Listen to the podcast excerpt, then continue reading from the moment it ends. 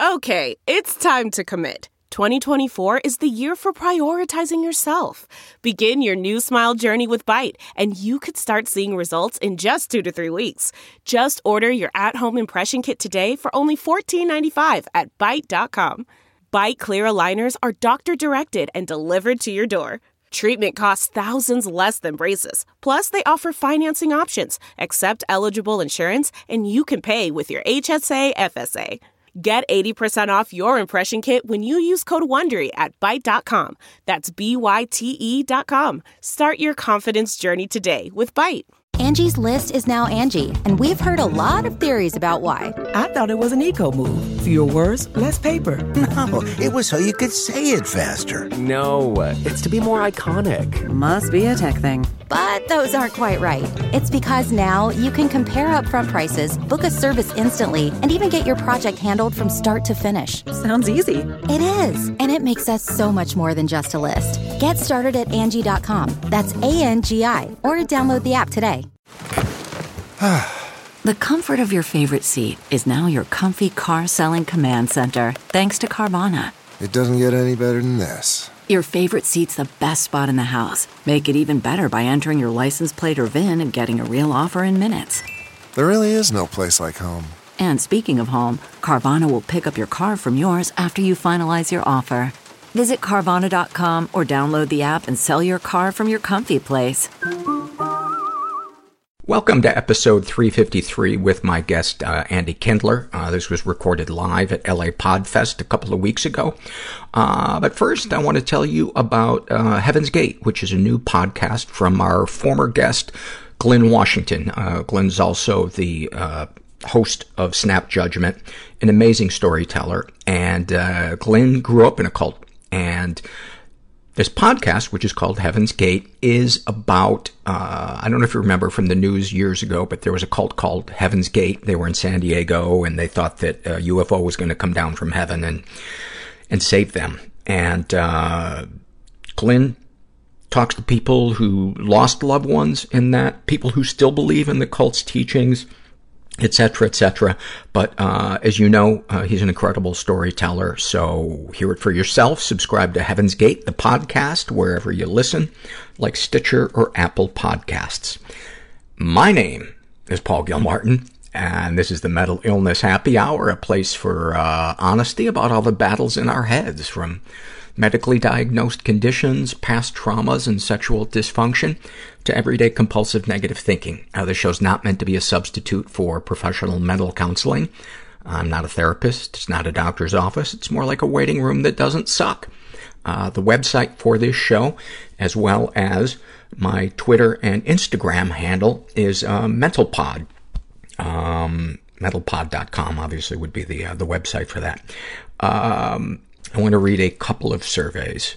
Um, I've gotten back into reading the uh, struggle in a sentence survey. For those of you that are new to the podcast, there's about a dozen surveys you can go to our website and fill out uh, anonymously, and they're a big part of the show. You know, half of the show is the interview with a guest, and then the other uh, portion of the show is uh, reading these anonymous surveys that you guys fill out. Uh, and these are from the struggle in a sentence, where people try to describe their their struggle uh, in a kind of concise way. Uh, this person calls himself, uh, before I had good boundaries, I just built walls. And they write about their ADD. My favorite time to remember to take a long shower is when I'm cooking something at a high temperature. Uh, about their anxiety. I'm so exhausted from worrying about accomplishing nothing all day that I can't get out of bed until two o'clock. By the way, that's the time I got up today uh, about their alcoholism. I'm not an alcoholic. I just like to nap on the toilet in bars. about their love addiction, I love how much you, you're ambivalent towards me. And about their codependency, uh, which apparently, uh, she said this to her addict boyfriend. Why are you doing this to me? Thank you for those. Uh, this was filled out by Nicole D and she writes about her depression like i am a ghost floating through life but unable to connect with anyone about her anxiety, like my chest is being quickly filled with a dense gas and I need to evacuate the room ASAP before I explode. About her bulimia, like I've become possessed and am now only a bystander to the actions performed by my own body. Boy, I think anybody who struggles with compulsive behavior, just their bell just got rung by that one. Man. Uh, about her anorexia, like having an evil twin whose entire life purpose is to follow you around day after day and tell you how disgusting you are. Thank you for those.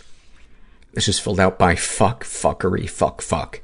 Um, I highly encourage you to go get your name legally changed to that and film it. Uh, about let's see, about her love addiction, envying those who actually have someone to be addicted to, and about experiencing racial or cultural bias, uh, not knowing if I should be offended when the teacher doesn't believe that I am actually black because apparently I don't have, quote, black people features or talk black. Wow. Wow. Yeah, I, I would say if that's, um, well, first of all, why anybody would question why whatever ethnicity is that you told them that you are is fucked up. Um, but whether uh, you didn't state whether that person said it overtly or not, so I'm a little confused. But uh, so I'm not sure if that's what you're thinking in your mind, but I think it's fucked up whether they said something or not. Um, I have been struggling, uh, lately, as I've shared with some of you, uh, with learning to set boundaries and learning to, uh, respect people's boundaries and sense people's boundaries. Um, and I told you that uh, BetterHelp.com is uh, one of the sponsors of this show, and uh, I work with a therapist there, and she's great. I've been with her for about a year, and she said something to me at our, our last session.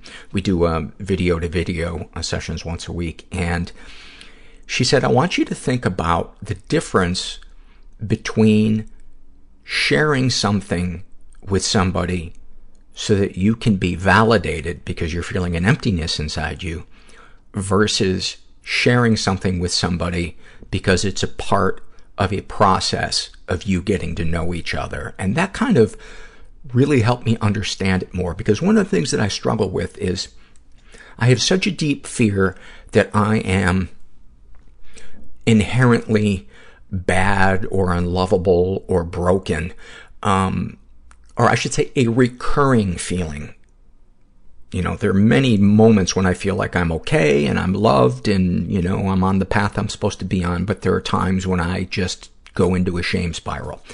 And one of the things that I do sometimes is I overshare because I want to be validated by somebody. I want, I want to be told that I'm okay. And I feel like if I share I'm, I'm imagining this is probably my thought process subconsciously is if you know everything about me, then you have all the facts. So if you still like me or even love me, then, uh, maybe there's a chance that I am lovable. And that's not really fair to the other person because I'm making it all about me. They're almost just becoming a vessel for my validation. And it's a form of objectifying somebody. Whereas, slowly getting to know each other. It's not about hitting, you know, that there, there's no end zone of validation. It's just you're enjoying the process of bit by bit, you know, listening to each other. There's no sense of urgency to it. And, uh, that really helped me. So, um, I highly recommend uh, BetterHelp.com. It's helped me. Uh, I love Donna, my therapist, and you can uh, uh, go to betterhelp.com slash mental, complete a questionnaire, and they'll match you up with a uh, betterhelp.com counselor, and you can experience a free week of counsel- counseling to see if uh, online counseling is a good fit for you. You got to be over 18, uh, but I love it. I love it. Um, before we get to the interview with Andy, I just have a couple more surveys. Um, and this one is a struggle in a sentence survey filled out by Sam. And she struggles with depression. And she writes, um, every morning while I'm laying in bed, paralyzed by my own fucking mind, I have to listen to the cheery sound from a primary school playground across the street.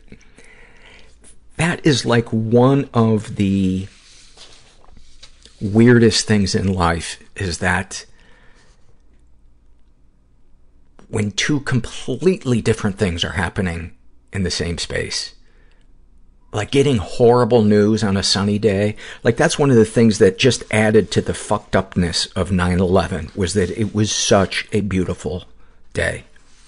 Um, this one is filled out by, uh, just another sad fucker and about their depression, uh, that, and anxiety.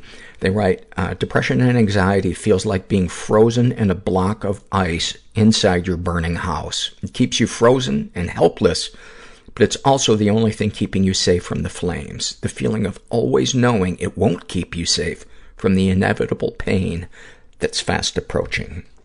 That was a good one. Thank you for that. Uh, and then finally, this is an awful moment filled out by, if you don't know Tunnock's tea cakes, you haven't lived. Uh, I have to say, that's the first time we've had that one, uh, as somebody's, uh, pseudonym. And this is their, uh, awful moment. Um, today my grandparents came around for lunch. A news item about the Harvey Weinstein sexual assault scandal prompted a discussion around the issues of sexual assault and rape. I won't bore you with the details, but both my grandfathers offered such gems as the woman always starts it and if they were really upset about it, they would have reported it sooner. My grandmother was notably quiet. Sensing rising tensions, my mom suggested that me, my dad, and my brother come and help her with the washing up. I was standing in the doorway that divides our dining room from our kitchen when I heard them muttering something like, I think we won that one, didn't we? I lost it. I started screaming that they needed to leave, and I was punching the fridge. I then proceeded to collapse on the floor and have a panic attack. My panic attacks are often mistaken for epilepsy. I lose complete control of my body, shake uncontrollably, arch my back, and scream continuously. I happen to have a very anxious, fluffy cockapoo named Archie. Whenever one of us is upset, he licks our faces until we reassure him we are okay, and this time was no exception. He ran into the kitchen and started frantically licking my face. Unfortunately, because I had no control over my body, I was unable to shut my mouth or stop screaming. And this is how I ended up choking on my dog's tongue as he licked my tonsils.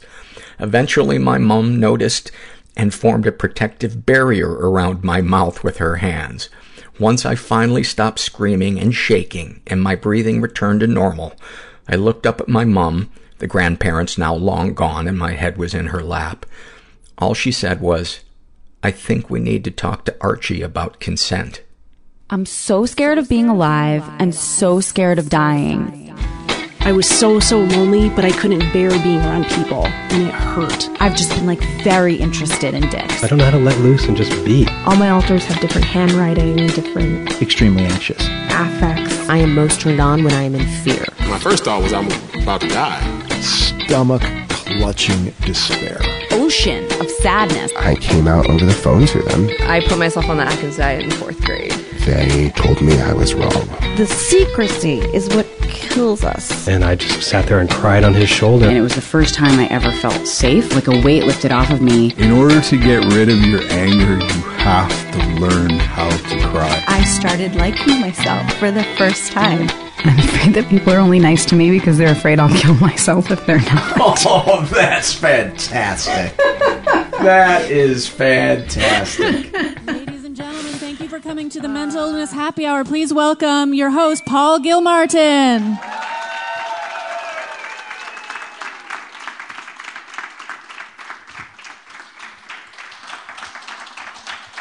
Hello, hello. Thank you guys.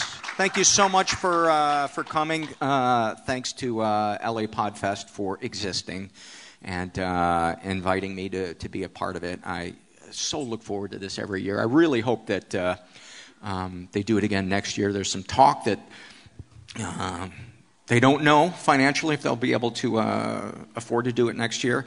But I, uh, I hope this isn't the last one at the, at the podcast. Why do, why do I got to bring it down right out of the gate? Why do,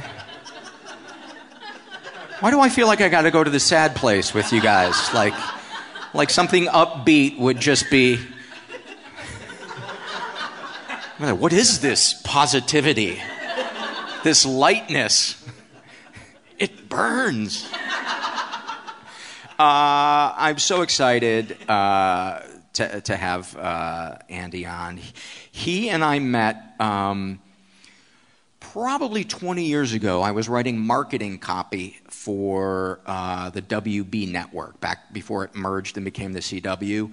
And um, they would hire a, a bunch of comedians to come in, and it was kind of almost a rotating door. And uh, I was aware of Andy's comedy before that and was a and was a fan. But uh, when I got to work with him every day, it, I looked forward to work because he just made it so fun and he made me laugh. Uh, and to this day, makes me laugh so hard. And I'm so glad he can be here. Please welcome my friend Andy Kindler. Thank you,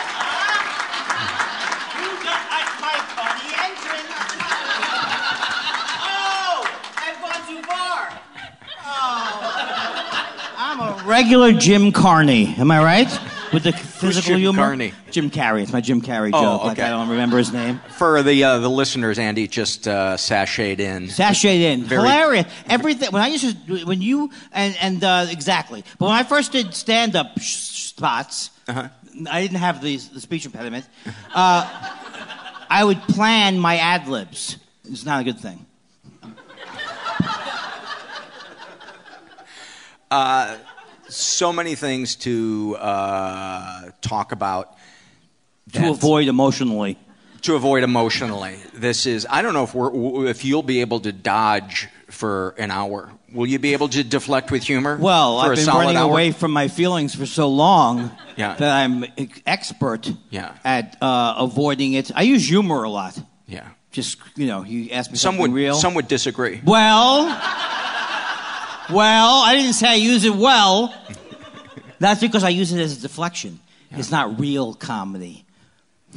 Uh, when I heard you, when I heard you on uh, Marc Maron, I, I, I was really shocked because you talked about having OCD and you got uh, really open uh, and you didn't you didn't deflect with with humor and I was like, oh my god, that god, was humor, Paul. That was one of my bits about OCD. oh it didn't go well then. Oh, not funny. I forgot. Yeah, you need to you tighten that up. I knew I knew listing the side effects was a bad idea. Yeah, it's not not very compelling.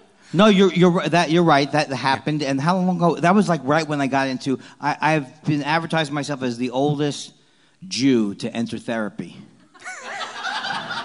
I was 59 years old when I entered therapy. Were you? I'm not really. My wife says, "Please, do you have to tell the wait person how old you are? Just give it a rest." Why don't you go down on Hollywood Boulevard and tell people, "I'm dying, I'm dying inside." I mean, don't get me wrong. This is a time period that you know they. I can't. The media. The you know I have this joke. I say, uh, you know, when I they but they came knocking on my door because they were f- afraid I might have died. I don't know. I'm not saying the joke right, but the point is, I said at this age, Hollywood's knocking down my door because they're To afraid see if you're okay. If they see if I'm alive, or checking the various assisted livings. Have you picked out an assisted living yet? No, but you know what I do do? You should. You get, Oh, oh, Yeah, I'm you going wanna- to be all over it. yeah, you want to get a jump on traffic. You know what I spend? I'm not lying either. I spend half my time with mail uh, avoiding AARP tricks. They try it. Yeah. Yeah, they go, your cards are here. They know if you see the name, Yeah. you're going to throw it against a wall, right? Right. But they go, your cards are inside. Yeah. They refuse to put their name on the outside. That's, and now, but Mm-hmm. now is my chance. I'm sorry. I do have OCD. And in fact, I did OCD all the way up to this coming out. as you were saying my name, What were you I was doing? doing a classic uh, OCD thing. My addiction is tw- Twitter, other things too. I don't know why I feel this would show it. Here's Andy's- where Andy's the, waving his phone around. here's where the transgressions occur. And uh, what I do, what, one of the things you do on Twitter is it's called checking. It's a, it's an obsessive compulsive thing. Uh, so I tweet something. How many times a day do you? Uh, because some might label that as uh, narcissism. Oh, I think it definitely. I mean, I think we have. And that's not meant as a shot. It's just. Uh, No, no, we- we're all in the continuum, right? So I'm probably at the Ricky Gervais level of narcissism. the thing you want to avoid is a, you want you want to avoid the Trump level of narcissism. I know you don't talk about politics, and as soon as you said don't talk about politics, you didn't really say that. Yes. But as soon as you said that, I said, you know what? It's about to get political on here. Well, anybody that Oh, would. you know what? I don't enjoy the president.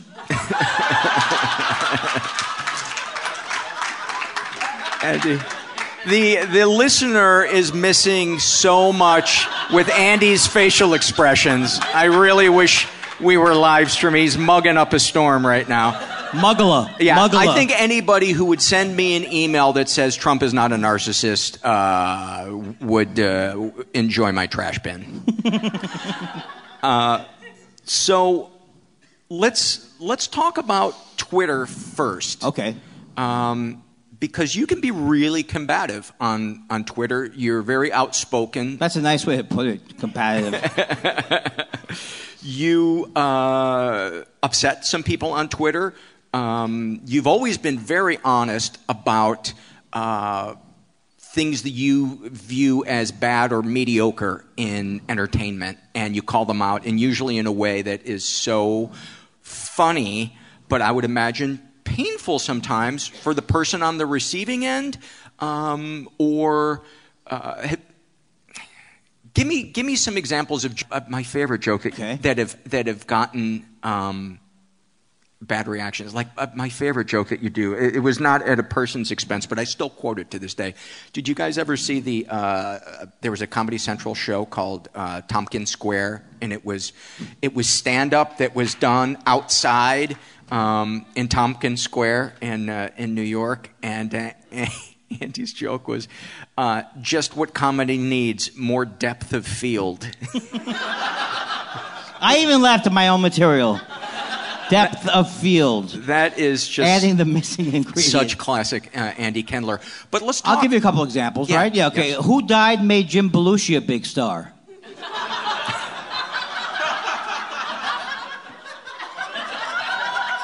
Jay Leno has a car that runs on the energy of all the people's dreams that he's crushed. um, Hit, uh, Bill Maher is like Hitler, except Hitler was likable. Donald Trump is like Hitler, except at least Hitler was a veteran. but actually, the stuff that's happened online with Twitter, I wish it was. My, this this is the big danger, and it's not big danger. I'm not. Uh, there's two sides of my problem: thinking that everything's going to be the end of the world, thinking that any negative uh, behavior I exhibit means I'm the behavior. But you know, like so, I can't. So I spent so much of my life defending against outbursts or defending against people not liking what I was doing by trying to justify it because I realized that I couldn't accept myself as someone who would who wouldn't be perfect. So I see. that's so. So there's two sides. So you're trying to control the Yeah. ripples of what you do. Yeah, and the controlling is like if I get mad online and I'm trying to control, I'm trying to both make the person like me by uh, saying negative things about them, or but it's all about me fighting for my reputation. Like one of the first things I learned in therapy was one of my big problems on Twitter is like I, I heard something on Radio Lab, and it's a, it's a good podcast, but they had announced that the uh, nephew Brendan Dassey. Anybody know these names? Brendan Dassey. They, he had Ma- been making a murderer. yeah, but he, uh, the Brendan Dassey. I mean, I, I think is he out of jail? Anyone know? Still in there, but he it, it became clear that he had been manipulated into giving a confession. So Radio Lab was playing an old episode of Radio Lab where they were saying he was guilty. This was before they found out the confession was uh, And they didn't bother to edit So I'm out. like yelling in my car. "Th- How is anyone going to know this is from the past? Well, I, tw- I I tweeted them like six times, and so uh, my therapist said, "Well, what do you what's you know what do you expect to happen?" I say, "I do want it to change, and it's not going. You can't change people by uh, bugging them that much." So where do you where do you think the the need to um, control? Uh, I mean, everybody obviously is looking for some type of control in our in our Right. lives, but when it becomes unmanageable and begins to have negative side effects, do you become aware that oh, oh, oh I should just let something go? I'm not the policeman of uh, comedy or you know entertainment. Uh, I should just let it be because I'm going to get caught in another tornado of. Uh, Well, let me put it. Uh, the thing about it is that well, there's two problems. There's one problem is that Oh, there's more than since two I've problems. started, since I've started both therapy and also Prozac, uh, I literally forget, and, and I have ADD and OCD, Hmm. and they go together. did you get uh, a discount on the second? Yes. get get the Prozac and get uh, an Adderall half price. Today, did I say the wrong word? Oh, oh, I'm the bad guy because I'm on because I do endorsement commercials for Adderall. so pro- no, no, but I, I forget what I'm saying in the moment. So you, you had just asked me a question, I completely forgot the question, and that's been one of my problems. Uh, that I have You, to you think it. of a joke, you get sidetracked, and then you can't remember where you came from. Well, this was Right? worse. This was thinking of actual just a feeling.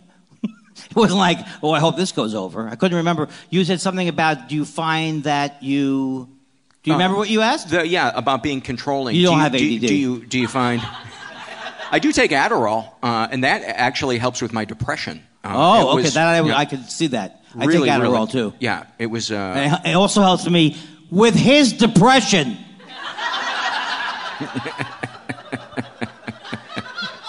Too soon?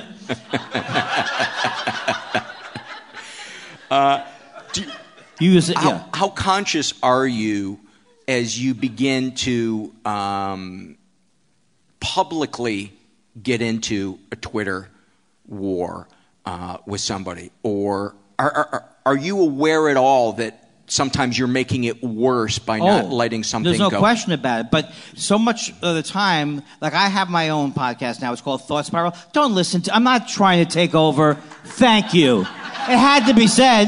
What, I didn't even know you had. A, I'm the Yeah. worst researcher ever. What? What did you say Thought underscore spiral because we Thought we- Spiral. We didn't have the money to get the. Yeah. Um, someone beat us to it. Yeah, it's Josh Elvis Weinstein, who's a very funny guy. He used to be on uh, Mystery Science Theater, and he wrote for Freaks Mm-hmm. and Geeks. He's hilarious. And we just talk. No guests. We just talk. And it's very hard. Yeah. And uh, so, why did I say that? Why did I say that? Okay. Um, so, one of the things I realized was that a problem with OCD people and ADD people is I also overshare. You know, I overshare. Yeah, I struggle with Thinking that I'm too. being honest. Yes. And it's not, you know, it's like not everybody needs to know that I'm on, I have ADD and OCD and I just started therapy and I'm the oldest Jew to get into, it. but everybody does know. Yeah. And so I'd like You- that to change that a bit. Do you see the uh, sometimes feeling like I have to uh, take this person down on Twitter or let them know that I think their movie is horrible or they're a bad actor? Do you feel where do you feel that that comes from? Do you feel that comes from uh, a disorder you have, and is that making an excuse for uh, behavior that some would would say, uh, you know, that's that's Well, yeah, let's say that you, you can't just justify it by saying Right. it's me. Well, since I've discovered what my problem was, which I didn't know my whole life, I had I had OCD uh, in my early 20s, and then it kind of like faded. And so, uh, since I didn't know what was going on, I, I forgot now. What was it? just get, lead me a little bit back towards it. I'm not high, folks. Yeah. Um, did, did you did you when you get into a a, a beef with somebody? Oh, okay, somebody? okay, right. So here's the thing. My life is based on almost everything in my life is based on fears of when I was a kid. So I was five feet four or eleven through high school. You know, I shot up to five, five and a half to Cinco de Mayo, as uh, Boris Hamilton says. But I was, I've always been deathly afraid of being beaten up. Uh, and I, and when I was in middle school, or we used to call it junior high school, I actually, no, it was. It was fifth grade. This guy every day for like a week said he was going to beat me up in front of other people, and I would freak out because I didn't want to. He, this was my joke that I came up with where the guy goes, "You want me to meet, meet me at three o'clock?" And I'm like, "I'm not going to make an appointment to get my ass kicked." You know? oh, I'm getting verbally abused at two forty-five. Can we push it back? so that was one of my.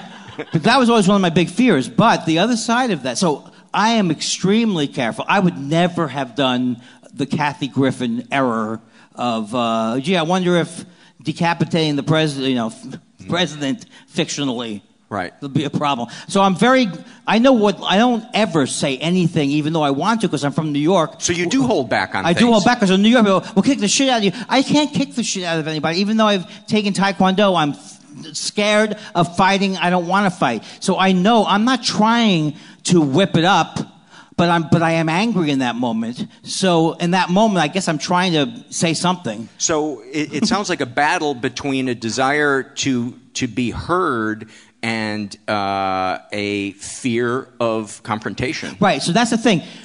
Since I discovered this problem, it's I've actually had a better relationship towards like my quote act because I used to in my act I would get into these things like I need to take Jay Leno down. The very existence of the universe depends upon me telling people that Jimmy Fallon is superficial. It is my job Right. as a, a guy wrote an article about me called me uh, um, an ombuds, ombudsman, the ombudsman of comedy. And now I'm feeling guilty because he was the New York Times, right? I can't remember. his name. Boom! That was just a five second obsession compulsive explosion. What happened? What happened just there? Uh, I started to worry about his name. Then I started to think about his name, and then I was like, he just wrote a book about Letterman. I should remember his name. These are all thoughts I had in the last five seconds.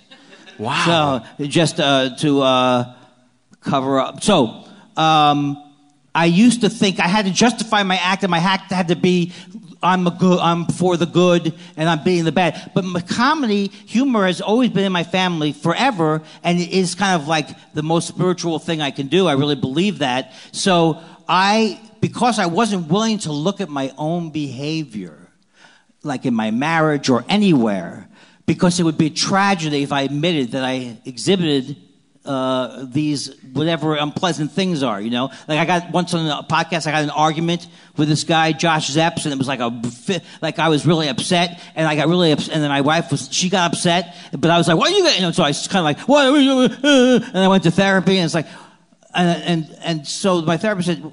What? I said, well, I, I, I may have been acted wrong or acted just, he goes, is that the worst thing in the world, really? Well, for me, it is the worst thing in the world. But because I was so upset, I didn't want my wife to be upset with me. She didn't even know what was going on. All she could hear was half of this argument uh, and me raising my voice. I'm already thinking she's judged me. So, like, it's all these things get in the way of me actually looking at my behavior. So, most of the things that people observe about me on Twitter are in the past. That's the problem with it. It's not, oh, I, I'm happy. My friends, every one of my friends, close friends, has talked to me about uh, Jimmy Pardo. Well, he's not that close with him, but let's not, let's not because, no, Jimmy Pardo was like, what's ra- wrong with, uh, what's wrong with you? And a lot of people. And I thank people. I mean, I, I do thank people for doing that because these are people who like, they know who I am and they know what I believe maybe, but they're just saying this is the way it looks from the outside. Like, Right. It, it looks like um, some people probably think, oh, he's doing it for attention. You know, he's he's using other people to, um, you know, because just because you think of a great joke that would be at somebody's expense doesn't mean you should you I don't should think do the, it. I think my problems generally aren't the jokes because now that I think about all the speeches I've done in Montreal and all that Mm. stuff, it's very rarely that it gets into where I'm making fun of Louis C.K., who I, you know, I say Louis C.K. his fashion sense is American Gervais. So, but my anger, I have anger at Louis C.K. from personal things that we went through. So the more I'm able to admit that there's something going on that isn't just I see. I'm not here to save the world. It almost never. I see. it's- I- I think it's a personal decision for every person of uh, where if if they're you know tweeting or or whatever, what what am I going to interject myself into? How much Yes. am I going to uh, talk about a specific person as opposed to uh, an issue? So you talked about it coming from a place of anger with uh, with Louis. Um, can you be more specific? Not, I, I don't expect you to divulge specific things about well, your I don't relationship even mind because it's so mundane. It's not like he uh, uh, punched me in the face Mm-hmm. After we slept together. I don't know what I'm saying. Uh, no, he. Uh, we, we, there was something that happened at the club many years ago, and I really loved Louis, and I was I wanted him to like me and all this kind of thing. And then it was something happened at the club where they were they had like d- double booked us at this club, and so but I was complaining to him about it, and he was like being a little standoffish about it. So my whole thing was, oh, all he cares about is uh, you know he's not worried about my career, he's just worried about his career. So that's what it was. And the the reason why I say that's what it was is because part of comedy is anger, right? Mm-hmm. Yeah. Because if I really don't like someone, it's fun to come up with many ways that I don't like them humorously. Yeah. I heard So- somebody say one time that, that uh, stand up comedy is socially acceptable hostility. Yeah, I think that's true. Yeah. So I wanted to, you know, there were things that bothered me, like about Louis. What was bothering me wasn't even so much Louis, was just like everyone was saying, he's the greatest stand-up comedy, uh, comic in the history of the world. Well, he's not the greatest. There are uh, 20 or 30 comics who are at least as funny as Louis C.K. And when I say that, I mean I think they're funnier. but if I didn't have the core feeling of not feeling good about our relationship, I probably would never have said that joke. I got you.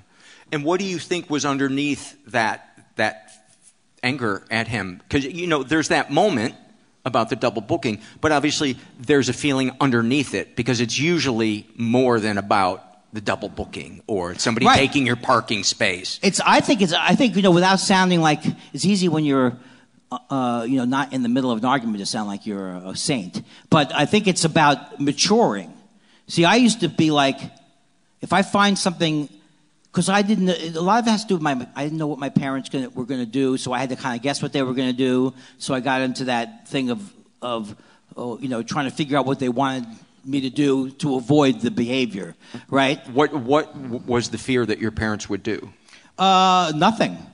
They weren't there. Uh, Mom, don't listen to this. Janet and Robert, if you listen to this, tell Mom, Ixnay. Well, she can't operate a, a device.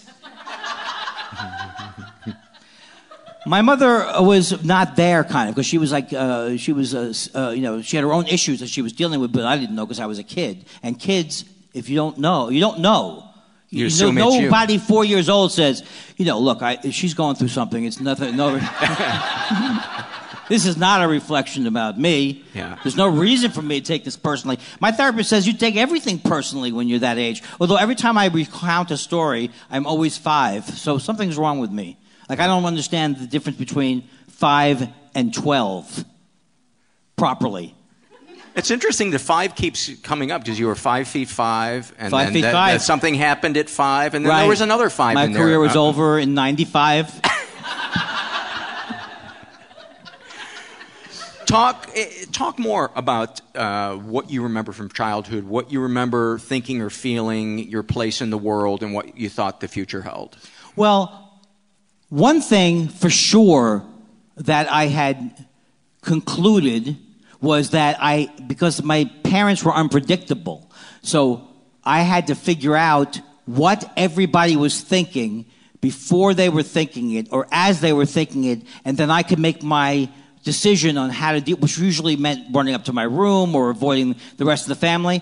But the thing that I did that was bad about that was I'm almost always wrong Yeah. now when like especially with my wife it's like she'll start to say something and for some reason i'm jumping in giving the last part of the, what am i trying to prove? That i know who the secretary of the interior is? And then she's i'm not talking about the secretary of the well in case you were don't think i didn't know that name. So i'm So always is- always wrong. I'm almost always wrong. So your your brain, is, you're putting a lot of mental energy into your crystal ball, which is based in fears. Um, and so then your actions come as a result of all this new information coming in and being filtered through your version of what you think the future is going to be based on how these people are going to react. And also a system that was worked and necessary for me when I was four. Because I can you can you be specific about how it worked and how your like par- my parents, parents would be unpredictable? They would be okay. So like if my parents, hey, if you break something, my parents were antique collectors. Mm-hmm. All right, you do the math. No, so I was like, if you break something, we don't care. Right. You just as long as you tell us. Why did you break? Uh, well, you said it doesn't matter. Yes, but if you had been thinking, uh, blah, blah, blah, blah, you wouldn't have bumbled. So it's like any, there were no rules. What my life didn't have was discipline.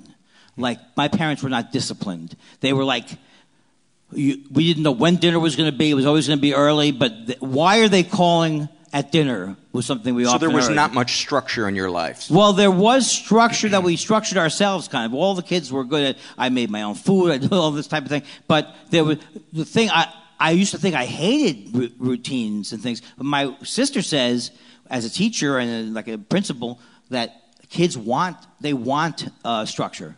Yeah. I didn't have any of that. Yeah. Andy, Andy was What? Fake, fake crying. Yeah. Um, Which you would also. This could be an observation you could make after watching any of my acting. uh, it- it- what would you be best known for? Uh, Everybody Yeah, loves Raymond. That's the problem. I thought, well, there's two things I like to say that I'm known for. No. Uh, Raymond, I was a recurring character. How many episodes? 29 episodes from 1996 to 2004. And then the other thing is, uh, which I'm, I guess I'm most proud of in a way, is I did recurring pieces for Letterman uh, for That's it. years. Yeah, that And that's my other- favorite thing I did. Yeah. But I loved Raymond too. I'm available for more sitcom work. a lot of these people here are going, I, he can't probably take the work. He's so busy. So uh, let's go back to the the unpredictability and the the um, if you could go back in time and talk to yourself when you were five or whatever age, what would you what would you say? To I mean, kid? I would tell myself that it was, you know, uh, it's not you. These people are. um, and I would try to soothe my. See, like a lot of things I find out from OCD is that I'm trying. You're trying to soothe yourself. So uh, you're trying to get. And and when I was with my therapist one day, and I said, I said to her, "Why am I doing that? Why do I keep?" And she goes, "You have." Unless this, you know, goes, unless this hurts for you to hear, he goes, you have an illness. And, and, you know, while I don't think the illness metaphor works in every way with OCD, it gets me out of the why did I do that? Why was I doing that? Like like people have ADD have bad impulse control. They have they they make bad decisions over and over and over again. You can only drive yourself so crazy with why. OCD goes back in my family forever. And so the thinking is that it's just a fight, flight, or freeze uh, reaction that no longer applies to your life now. So, so when I remember that it is an illness, that there's an illness component to it, I can I can both look at the behavior and let myself off the hook. Not meaning I'm never going to have to worry about adjusting my behavior, but just getting this whole thing of the world is black and white. You're a bad person, which I think was my core belief. And so anytime anything happens in life, I need to both look at my behavior and also realize it's not the end of the world. So I can't live if I think the stuff I did on Twitter yesterday defines me. But the truth is that it doesn't define me. You know, if it does define me, it's because I've let it define me. I mean, certainly, like that woman who tweeted that thing about going to Africa. I forget what she was, like a PR person. And she goes, well, I don't have to worry about AIDS because I'm white or something like that. By the time she landed in Africa, she'd lost her job. You know, I, I, I understand that things can happen to you Right. that are, and, and horrible things like that happened to Leslie Jones on Twitter, where you have these right, right wing, uh, uh, alt-right people and all this stuff. But I, to feel, to go on as a person, I cannot base it on trying to fix all the stuff I did yesterday Yes. because I, that's what I've normally done. And, and uh, I think a lot of times people uh, will uh, misconstrue, is that a word? Um, It is if, Somebody- if you're misconstruing something. Yes. Uh, they will. I'm up in your grill, baby. they will misconstrue uh, somebody uh, somebody's bad behavior um, with them not uh, caring that they did something. Exactly. When in reality, it's you should be aware of it. You should try to learn from it. Look at you know what might have triggered me. So if that happens in another Right. instance, I can react differently. But the important thing is, like you said, to not beat yourself up because you did that. To have some forgiveness and some gentle, gentleness with yourself because it is an illness, but not to say I have an illness as a carte blanche. Uh, I don't have any responsibility for, for what I do. Uh, I think then the responsibility just becomes I need to put in a good effort to manage this Well, behavior, to be aware of it, and right. to see how I can get better at managing it. Or like say say it's uh, between me and my wife. I uh, you know when I was really addicted to Twitter or or you know really in ADD mode, you know she'd say something to me and I'd say, "What'd you say?" And then she'd say it again. Well, now after all these years, she's slightly annoyed by it. You know, Yeah. so I I can both realize. I'm, it's not the end of the world that I'm doing it, but I can also realize that it affects pe- my see because it's what I was trying to do was was control people because I felt that my happiness, my uh, uh, worth as a person was based on the perceptions of of society or perceptions, and uh, I forgot what I'm saying. So, so your your sense of safety in the world was how people viewed you. Oh, right. So I would always try to try to adjust to see either convince them that it went down a way that was I wasn't doing what they said that I was doing, or. Uh, but ultimately, because I, you, it's the false belief that the only way to get to get better is to control the other people, or the only way to, to survive is to control. And you literally cannot control the other people. And it, it, it becomes the very thing you wanted to avoid. Right. The very thing. It's like, uh, it's crazy how self fulfilling trying to control other people will be. Whatever it is you fear will happen that you think you need to control them, that is what will happen when you try to control them. Yeah, it's like realizing you're narcissistic. Yeah. I'm narcissistic. What did you but hear? not- what's that? You said you're narcissistic. What did you hear? But that doesn't mean I'm tr- uh, I'm Trump. You know what I mean? It's like it doesn't mean and it doesn't mean it's good, and it doesn't mean that it's uh, ultimately so bad that I should be killed for it. See, because I am talking about things in therapy. I don't even remember these things, but like when I was like four years old, I didn't know where my parents were for like a second at, at Jones Beach. Mm-hmm. You know, and all of a sudden I just went crazy in terms of fear of abandonment. Mm-hmm. So I think on some level I didn't feel confident about them taking care of me. And so that's what you're trying to deal that's what I'm trying to deal with in therapy is to this is a really weird thing. It's like, what is the feeling you're having? Like, I have like, if I'm heating up food, you know, to eat, I go, all of a sudden I get depressed. I go, oh, it's like, and now I examine. Are you really depressed about that? It's almost always something else going on. Was it because you had to cook for yourself as a kid? No, it was because it's something I'm associating something with a smell or a color or an experience, and I am accepting it within myself to take me down a, a bit. You know, to, it's like I just decide. Of course, heating up food is annoying. No, it's not annoying. You know, it's like I've never done more. My, I've never been more successful, and not successful career-wise, but just getting down here. You said get down here by three fifteen to three thirty. I got here at three thirty. It's a miracle that I was here half hour before uh, a, a show because I made the focus of being on time. Uh, not to kill myself because that's one of my problems is being yelled at for being late, but trying to get out of all these different things that are happening to you what's the main thing that you need to do especially for ocd people Oh, yeah. and add people? Like there's one book called it's called uh, delivered from distraction. It's really a great book. And he uh, says like for example i'm bad at filling out contracts with, with my manager. It takes me four or five days longer. You go why and I know that it's me uh, um, agonizing. So, like in the book, they go, if you can uh, delegate those things, uh, that's great. So I asked Bruce, do you mind, you know, can you sign, which you used to do anyway? And now he says, but I imagine, but uh, the old days, I wouldn't even ask You'd for the be, thing. You'd be ashamed, or you, I would, would- you wouldn't even realize that was an option. No, because I what I tended to do was get angry. Why is he not signing my paperwork for me? You know, he should be signing my paperwork for me because I'm afraid of asking for it because I don't think that's one of my biggest problems is confront actual confrontations of things that are bothering me.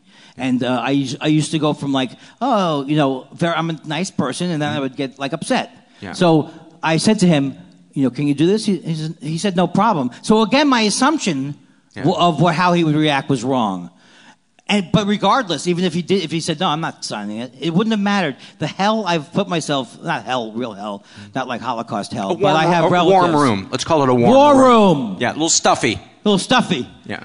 The, the pain I put myself through, through on the uh, assumptions, which has always been, I have to cajole, cajole or connive. I can't possibly be honest. Mm-hmm. Anything that starts with C? Is- Except creative. uh, How's my sweaty upper lip look? What am I worried about? It's it's good. I'm worried It's that good. you won't rebook me for another problem.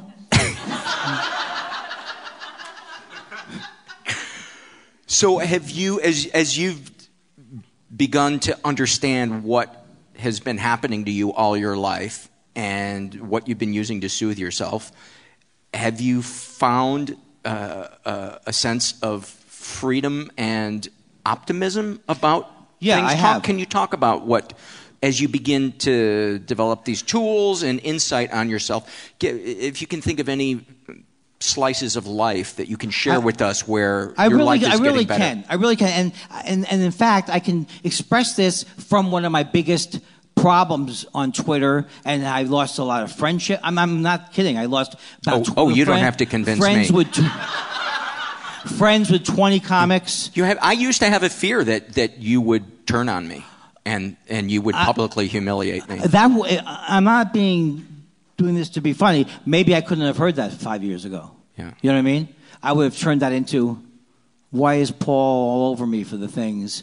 But you know, and because I, uh, Because you would have gone right to your fear of something happening instead of just really taking it in. And right, right. So, um, what was So it? give me a slice of of what. Oh, it's okay. like so, as you, okay, one of my biggest arguments online, and I'm not even saying this now to say I don't believe. I believe 100% what my point of view is on this, and but I'm learning to express it in a way that because I'm so scared, the fear is that these other, like my dad was kind of an atheist, but he was a nicer atheist, but my uh, than a lot of the new ones. But he, this fear that he knows something more than me. He would argue with me. He didn't even know he was belittling me in the argument, you know.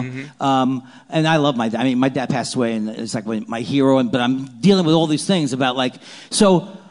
A lot of these arguments is because I'm don't I'm not confident enough in my own not even called belief system, but I believe that if you uh, hate someone based on their religion, just based on their religion, that's like the worst thing you can. It's like it goes against the basis of this country. It's like the the uh, the First Amendment or whatever the amendment that covers it. It's freedom. For, we wanted the freedom to practice or observe any religion here, not a specific religion. That was the whole point of it. And my mother, who at when I was 16 became a Quaker, she has told me amazing things about how the Quakers uh, from Amsterdam wrote letters to the to us in the New World here about how religious freedom is more important than anything else. And in my lifetime, we've gotten to this thing where very there's been these mean atheists, and then there's been this whole uh, just Islamophobic movement, and so I would get into these horrible arguments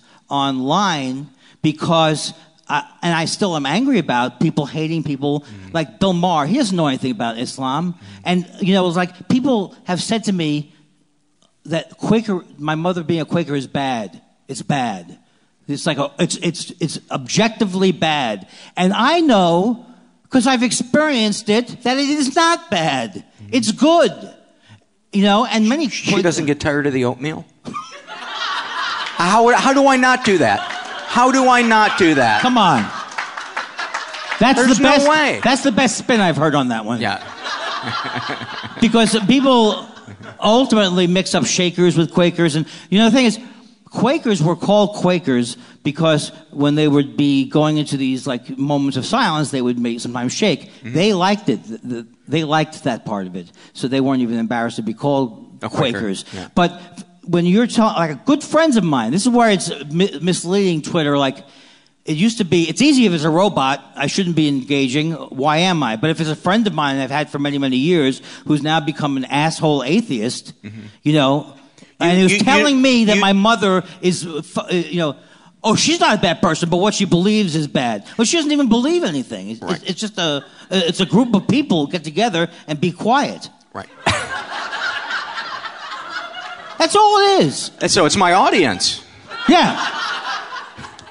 But they don't get together, they stay in their bed. Exactly. Um, but when you say asshole atheist, you don't mean this person's an asshole because they're an atheist. You mean in that they try to force their atheism on, on other people. Well, there's a continuum to it. I mean, I really do think that the people. I mean, I've said it a Because million judging somebody for being an atheist is, to me, is every bit as bad as judging somebody for believing a religion. Yeah, but before before And you I believe in clap, God. before you clap, Yeah. realize that I have nothing against atheism. In fact, I have a joke in my act Mm-hmm. that was like, uh, to me, an atheist used to be just someone who looked depressed at a picnic. You know what I mean? Most of my friends are atheists. My father's an atheist. It's that's not the problem. It's the atheists who say you're an idiot for believing anything, because they these people, as Karen Armstrong, who's a great person to read on this, she says like these people wouldn't the the, the amount they know about religion could fit on the back of a postage stamp. They don't know about these people don't know about my mother being a Quaker. That's why I was getting so angry at. it. You're you're looking up online. I just found out that the Quakerism is based on. Uh, uh, Abrahamic religion, and that some Quakers were uh, owned slaves. Some Quakers owned slaves. Many people owned slaves, but the Quakers were famous for being against slavery. You know, so it's it's just. so so I'm not against. So the point is, I'm not against atheists, and and I actually, I really believe that most people say when they say they're atheists, they basically mean they're rejecting the formal training or the mm-hmm. you know the Bible as as being real, which I rejected when I was in, in, mm-hmm. in third grade. So the spiritual part of me is that I think there's this whole side of life that you cannot just think through, and atheism is not science. There's no, there's no science based on atheism. And the atheism based on, you gotta prove to me whatever it is that you believe, even if you're saying it's not a belief, that it exists. Like a, you know, like a guy with a shirt on. Yeah. that you can produce in this room before I have any interest. And I was like, these guys, like, even when they're like Tyson, is that his name? Yeah, Tyson or these guys, they sound like they've never, never uh, dropped acid or never, you know, whatever we did, or I'm speaking for myself, those were, those were spiritual experiences. When you're dancing to music and you're getting high, and of course you could have a problem with it later in life, but the point is, the point is, that is that's what I mean by spiritual. Something and there's that side to the universe, Yeah. and there's also another side. But you can't tell me the spiritual side doesn't exist because be- based on your theory of why people have a spiritual Yeah. side. Well, well, you're you're uh, Andy's taking a bow now. But no, I just really want to be honest that I have absolutely nothing against against atheist, an atheist who isn't telling me I'm an asshole. Yes. Or, or other people are assholes. How about people who are bored in church? That's the you thing. said it's a continuum, right? Well, Would it be atheists, incredibly would never consider going to church, bored in church, go to church out of guilt, Right. love church, shut the fuck up. Yeah. This is the irony if I knew what that word meant. I never thought, if you told me when I was a kid I would be defending organized religion, I would have thought you were crazy because there's so many, I couldn't spend, you know, like, I used to say, uh, what, say, how can Jews be self-hating? I say, spend a day at the temple where I grew up and make your own decision. You know, it's like, obviously, I'm not, uh, I'm culturally Jewish, but I don't, I'm, you know, I'm, I'm not, Shemini Atzeres, I don't have trouble going to sleep the night before Shemini Atzeres. like you would with Christmas, which is the greatest holiday ever.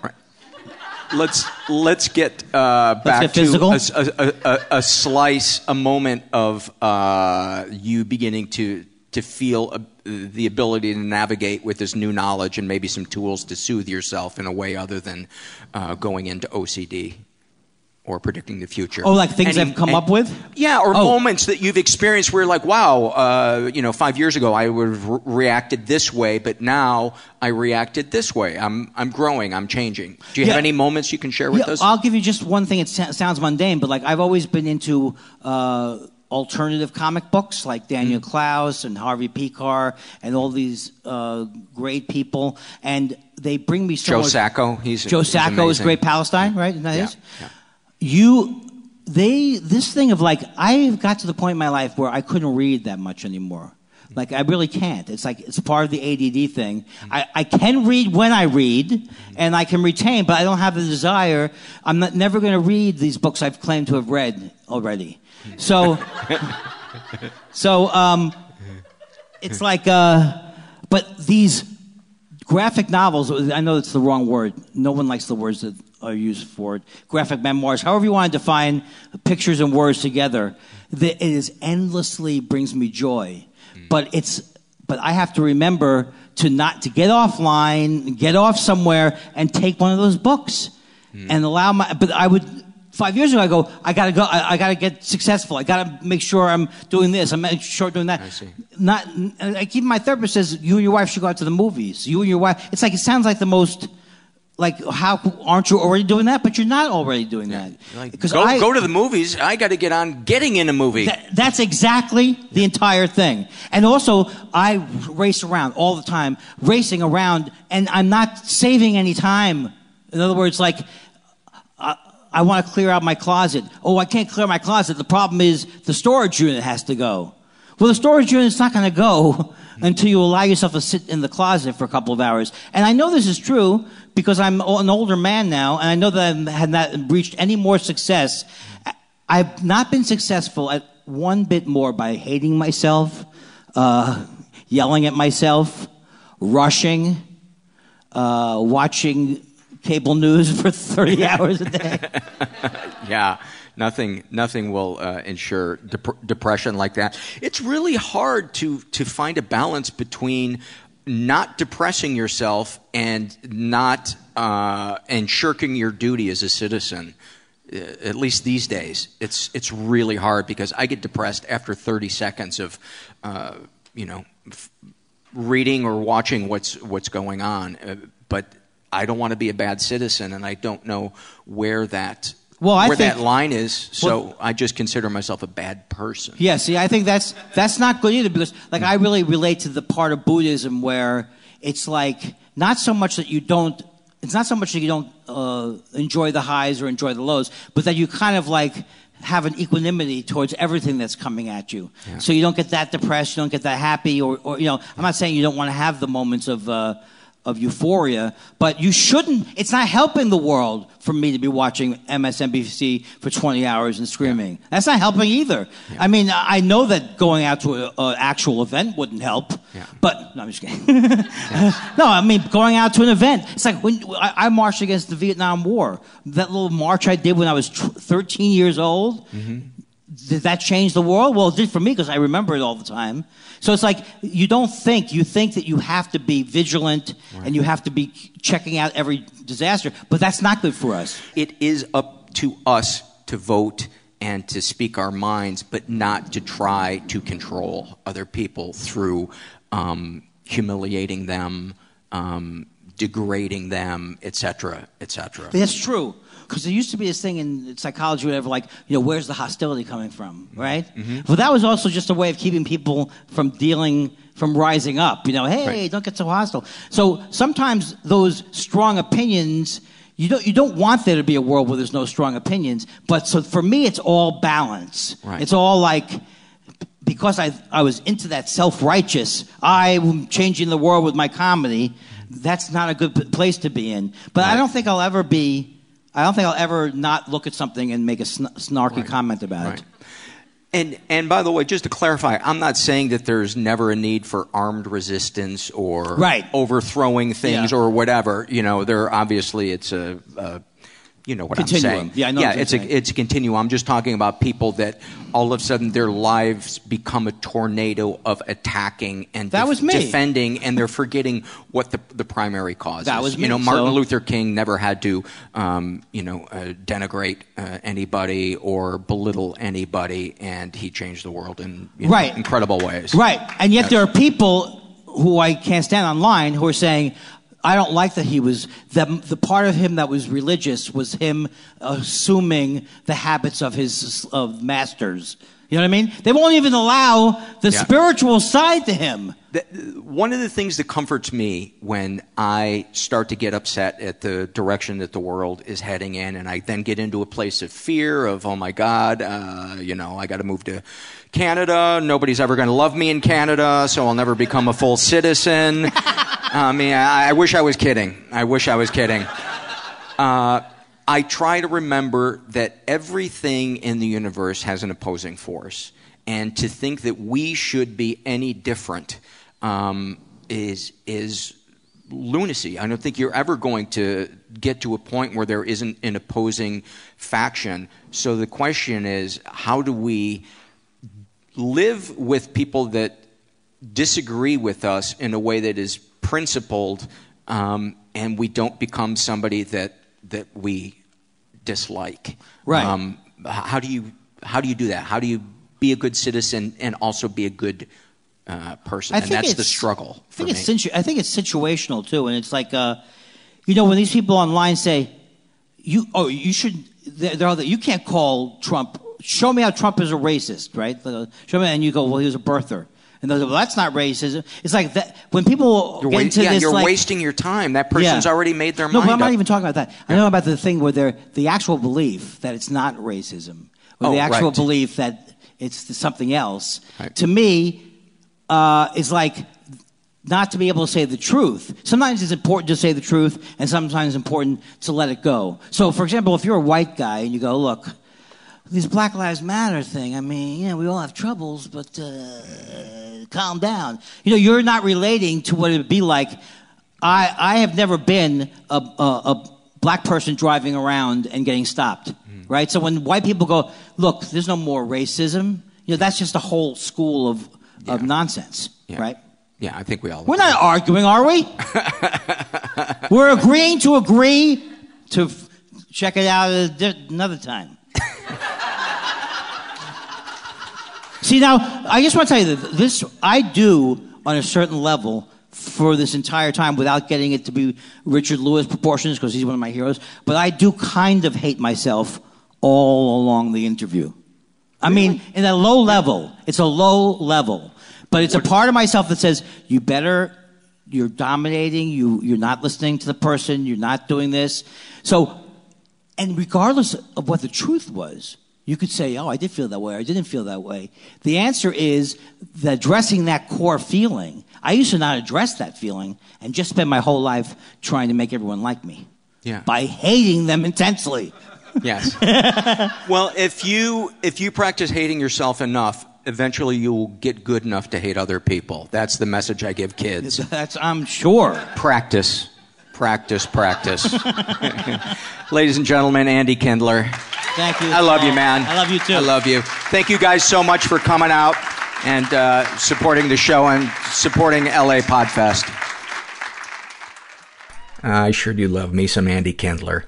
Uh, I want to tell you guys about RX Bar. RX Bar is a whole food protein bar made with a few simple, clean ingredients, which all serve a purpose. Egg whites for protein, dates to bind, nuts for texture. And in the interest of full transparency, all of the core ingredients are labeled right on the front of the package. No BS.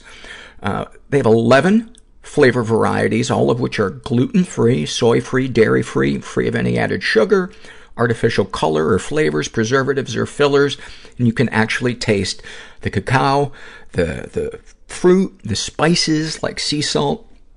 I love the chocolate sea salt one. I think that's my favorite flavor that they have, although the chocolate peanut butter is really good too. And the texture of their bars, it, it's I know, silky is the best word. You have to try it. So whether you like sweet or savory, chocolate or fruit flavors, there's an RX bar for you. Uh, for 25% off your first order, visit rxbar.com slash mental and enter the promo code mental at checkout. That's rxbar.com slash mental and then fill in the promo code mental for 25% off your first order. This is a body shame survey. Uh, we haven't done those in a while, and this was filled out. By, why, why am I whistling all of a sudden? Um, this is filled out by Warm Tape, and uh, she writes, Uh, to the question, what do you like or dislike about your body and why? She writes, I've had people close to me who couldn't walk or had difficulty walking without pain. I like that my legs function well and that I can walk without pain. I don't like all the scars on my arms. I used to be a cutter. They'll never go away. In my whole life, people are going to be making judgments based off of them. I have to wear long sleeves during job interviews, and I'm always afraid they'll fire me after they find out about the scars or my hiding them. Whenever I have, a, have to see a doctor or a nurse, they ask about my scars, even if it's totally irrelevant to the situation. I once went to get a pap and had the nurse ask me about my arms. My first thought was, unless I have scars on my vagina, how is this any of your business? Same thing happened when I went to see a doctor about a back spasm. These are scars, not cuts, no recent activity to concern a doctor. I've thought about saving up for laser surgery, but I don't want to erase my past.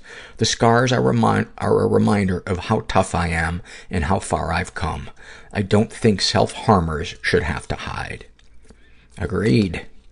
Agreed. And you know, it's funny when we're in that place where we're so afraid people are going to judge us, we forget that everybody has something that they're struggling with. And most everybody is walking around completely consumed with negative thoughts about themselves or, uh, uh, you know, grandiose thoughts about themselves. This is an awful moment filled out by uh, Depression is a Punchline, and they write, The semester after my friend died, I experienced crippling, soul-sucking depression, and I completely screwed up my academics. I'm a psych major, and at the time I was enrolled in a class on subjective well-being, or the scientific study of happiness. I literally failed happiness class. Thank you for that. This is uh, Struggle in a Sentence. Balsamic vinegar. I enjoy you on my salad writes about her depression. Uh, I feel numb for days, then cry when I drop a grape. oh, that is perfect.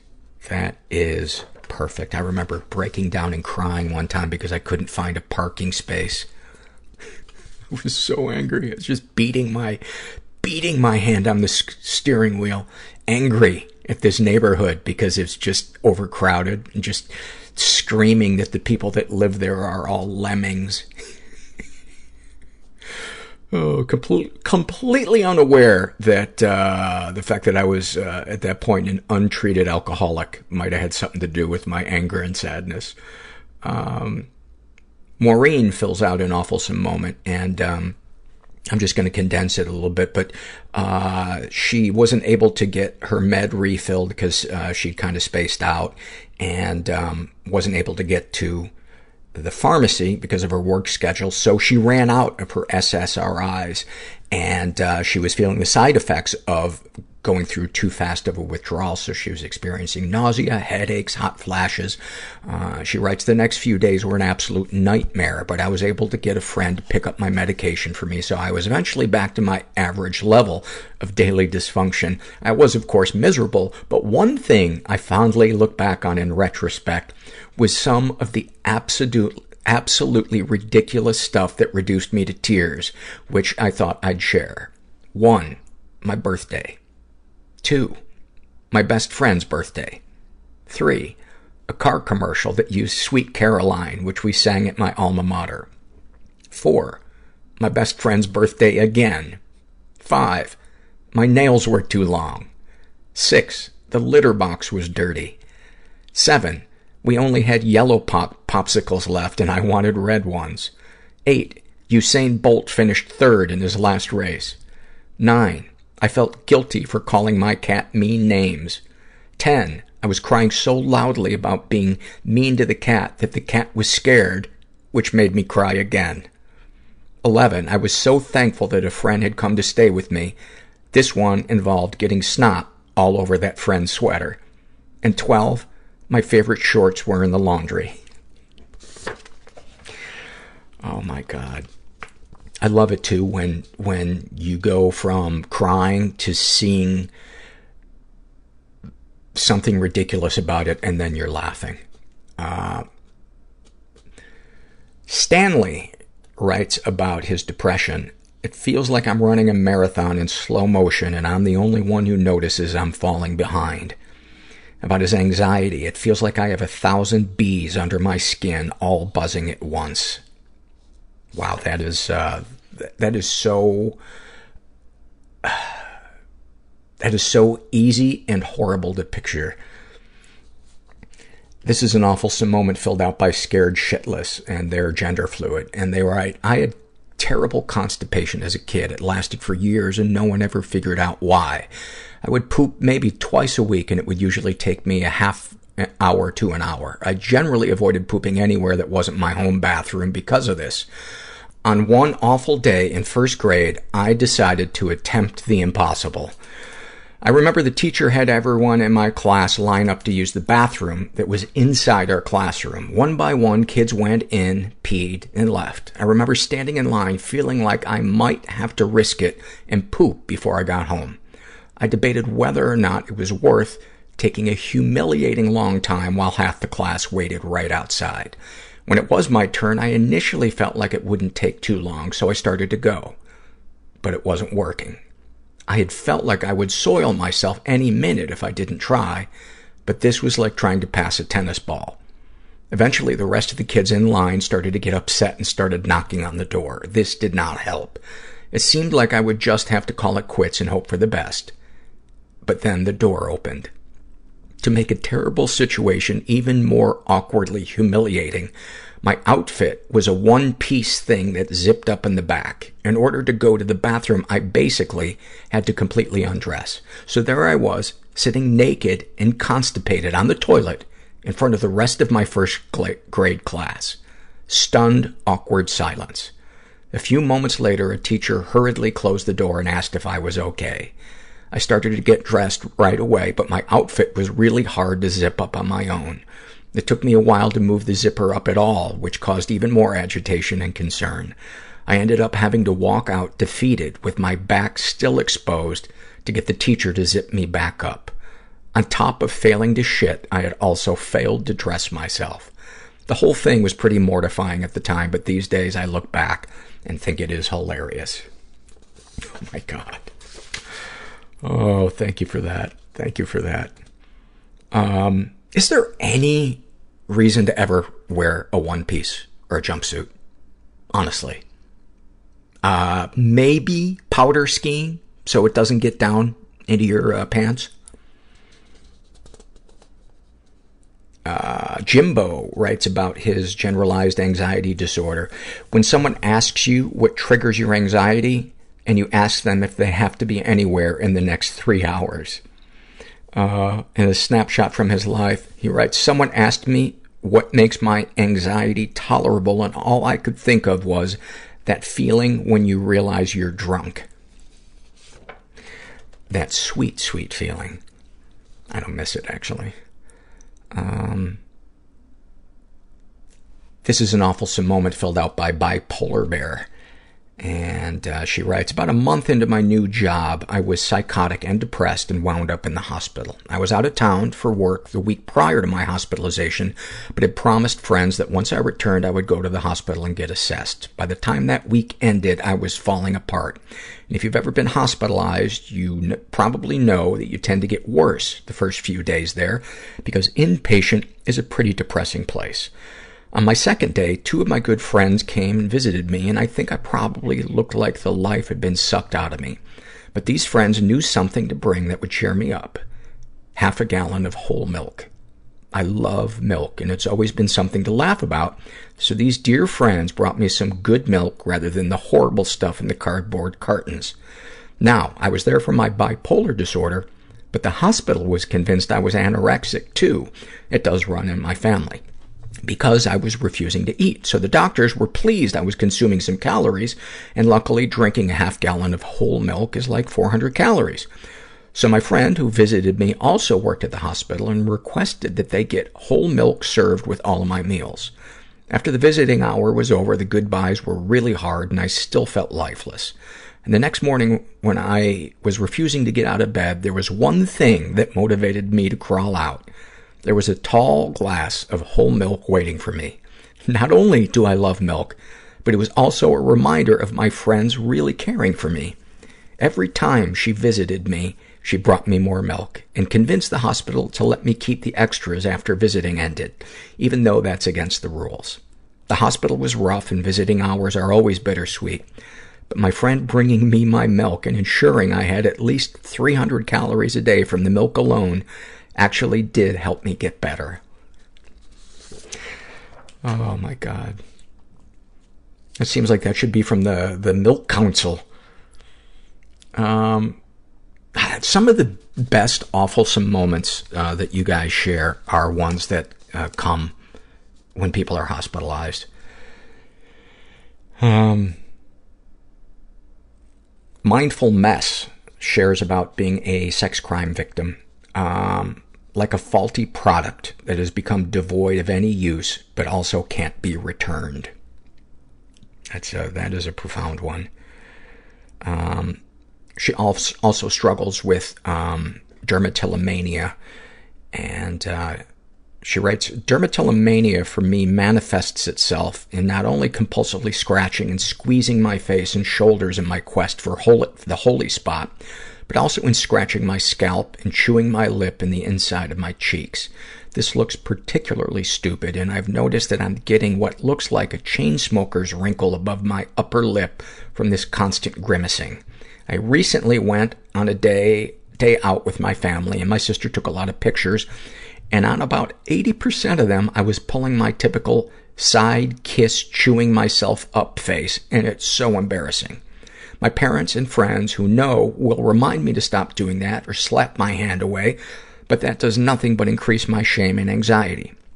What's worse, my younger sister has copied the whole lip-biting, cheap, cheek-chewing habit, and so I can add the feeling of being deeply sorry into the mixture. The only funny thing must be to see us both together when we're on the tram or the supermarket queue. Two girls eagerly chewing their own faces. Thank you for sharing that. Isn't it weird sometimes how just a passing stranger can be more aware of what's going on with us in a moment than, than we are? somebody that we've never even met, somebody that doesn't even know our name, can sometimes see an issue that we may never even realize that we're battling. Um, this is an awfulsome moment filled out by JG. And uh, JG is gender fluid, and they write, My therapist uh, wanted to send me to group social anxiety workshop sessions, but she couldn't as they had been canceled due to low attendance. That's like a joke. Uh, Sally Boy, who is a uh, trans male, writes about, uh, let's see.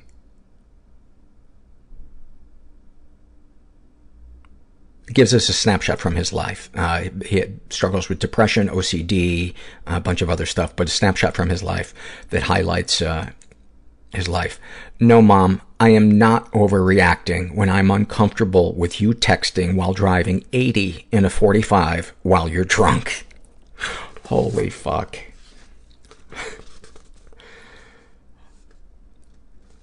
Melissa C. writes about her depression. Oh, this one is so good. Depression feels like being alone forever. That is t-shirt worthy. And, and I'm sure that'd be a big seller. Uh, about PTSD, I'm being followed by everyone who hurt me. Wow, those are really good. Thank you for that, Melissa.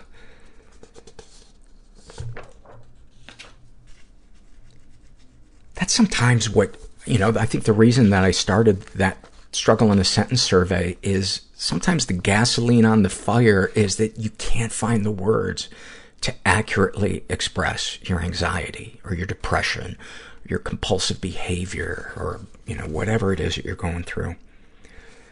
Uh, this is a shame and secret survey uh, filled out by a gender fluid person uh, who calls himself Suma. And they are pansexual in their 30s, raised in a totally chaotic environment. Uh, they were the victim of sexual abuse and never reported it. Uh, as a kid slash teen, I was sexually abused by my grandfather, uncle, and a boyfriend. I felt okay about it, like it gave me survival skills. I was proud of my resilience. I was productive, had multiple jobs, projects, lots of friends. Then three year, years ago, I was violently raped by a work client. That took all of my strength and will from me. Now I spend most days in bed, exhausted from insomnia and nightmares. I feel like there's no escape. I'm terrified those years in my early 20s were my one chance to live and be happy, and now it's gone. Um, they've also been physically abused and emotionally abused. Uh, from the age of five, my father would often tell me that I was a whore. It was my fault he was an alcoholic, and that one day he will kill me, my mother, and himself, and it would be my fault. My mom used to bundle us kids up into the car at night to sleep. She'd go park outside a 24-hour convenience store so there would at least be a witness if he found us and something happened. I always kept a knife on me in case I needed it. Any positive experiences with the people who abused you? My father was depressed and had an abusive childhood himself. He was struggling, and I wish he could have gotten the help he needed. Darkest thoughts. I don't know how awful the violence has to be before somebody will care or notice. So far, it hasn't been enough.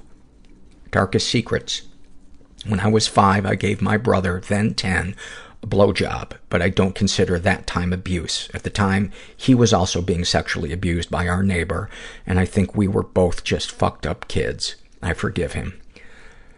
Sexual fantasies most powerful to you. One, I'm a child and being molested by an older man, but he soothes me and tells me it's going to be okay, and I'm not scared.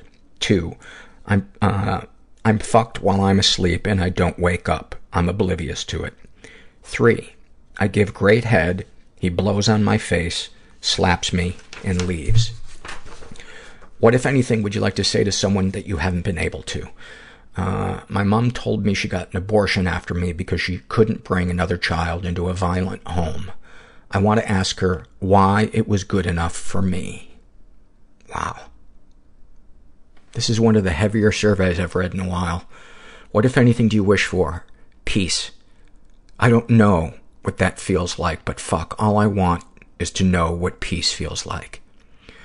Have you shared these things with others? I went to a psychiatrist and got so distraught I vomited into the bin in his office. He said that I am weak and dramatic and really should be able to cope better. I never went back. That motherfucker should be run out of town.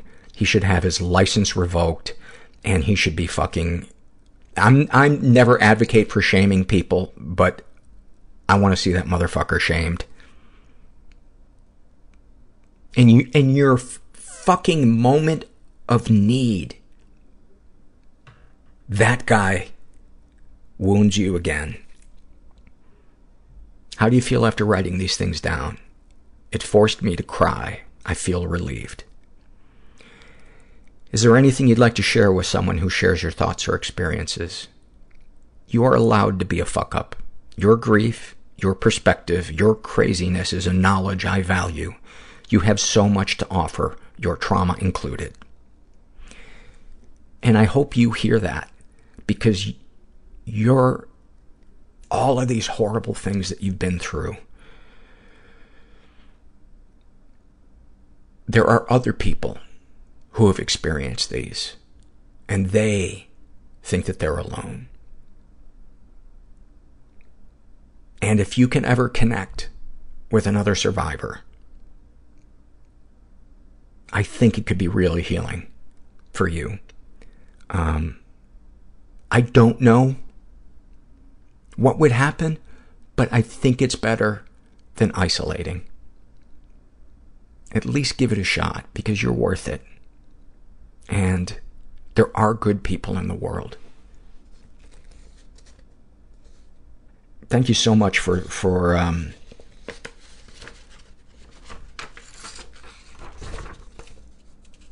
for sharing all of that really, really painful stuff. And, um,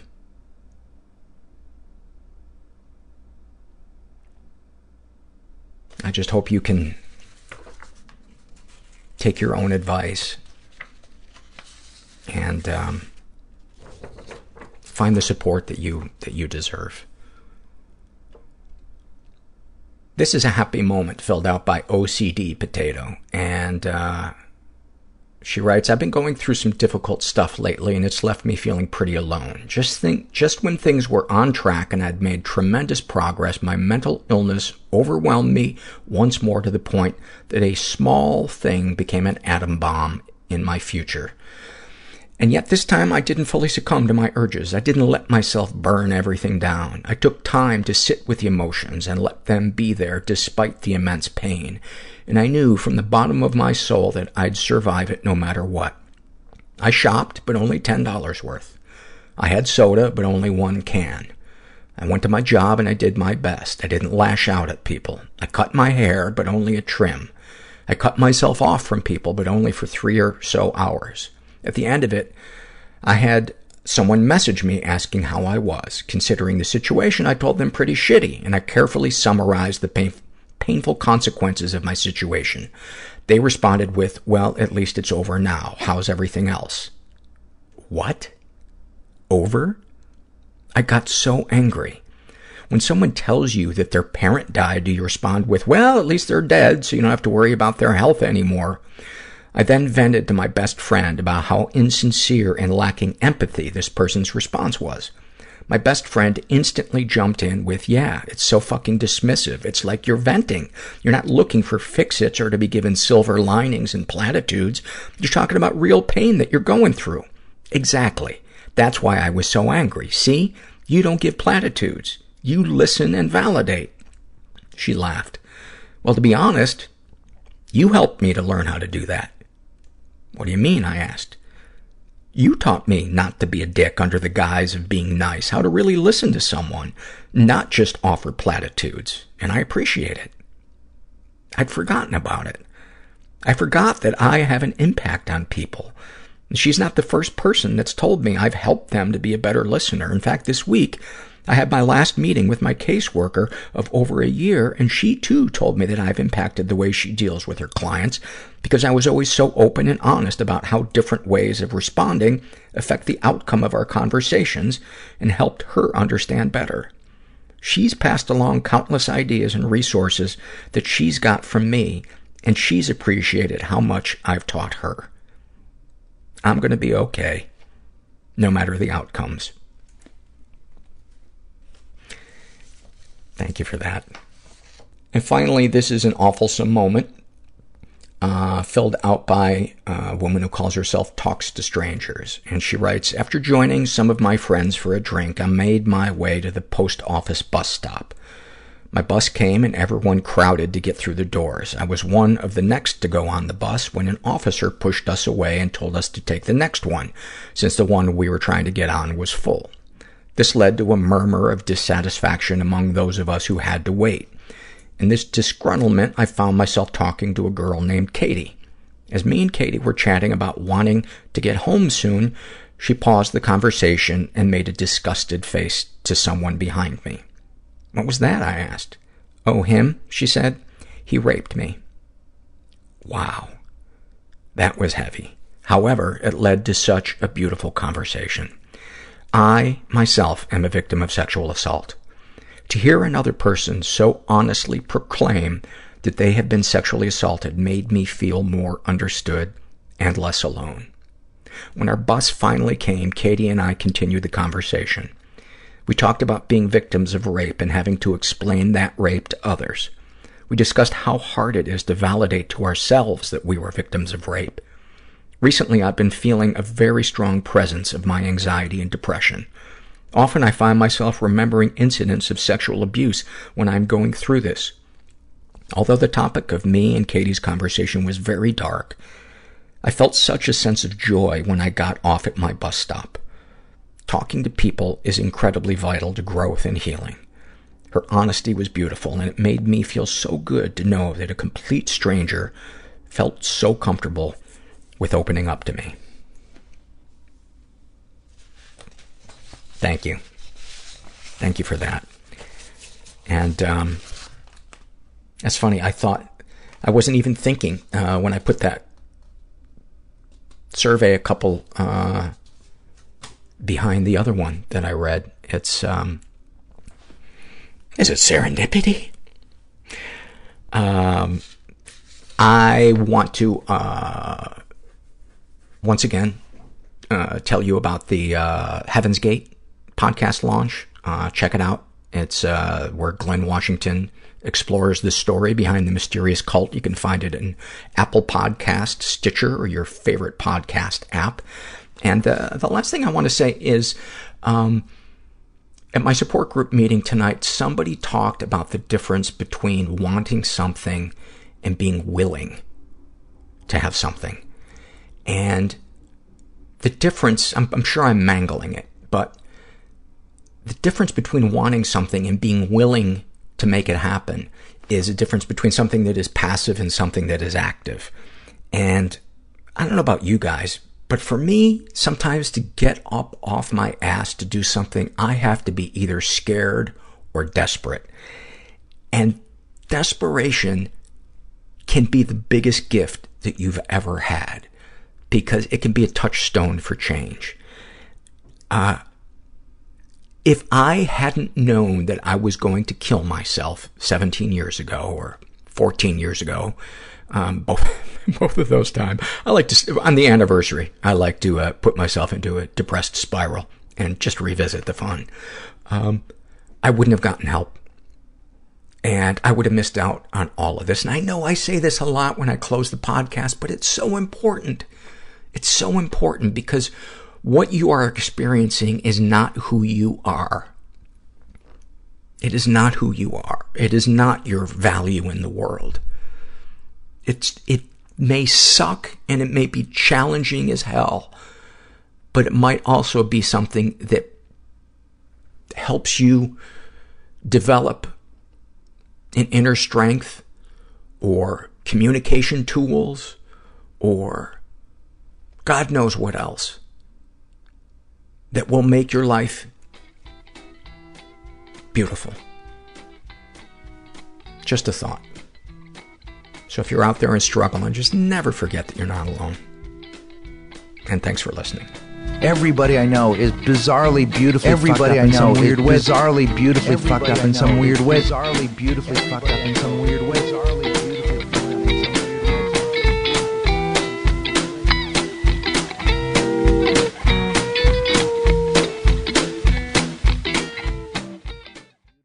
One, two, three, four. Those are numbers. But you already knew that. If you want to know what number you're going to pay each month for your car, use Kelley Blue Book My Wallet on Auto Trader. They're really good at numbers. Auto Trader.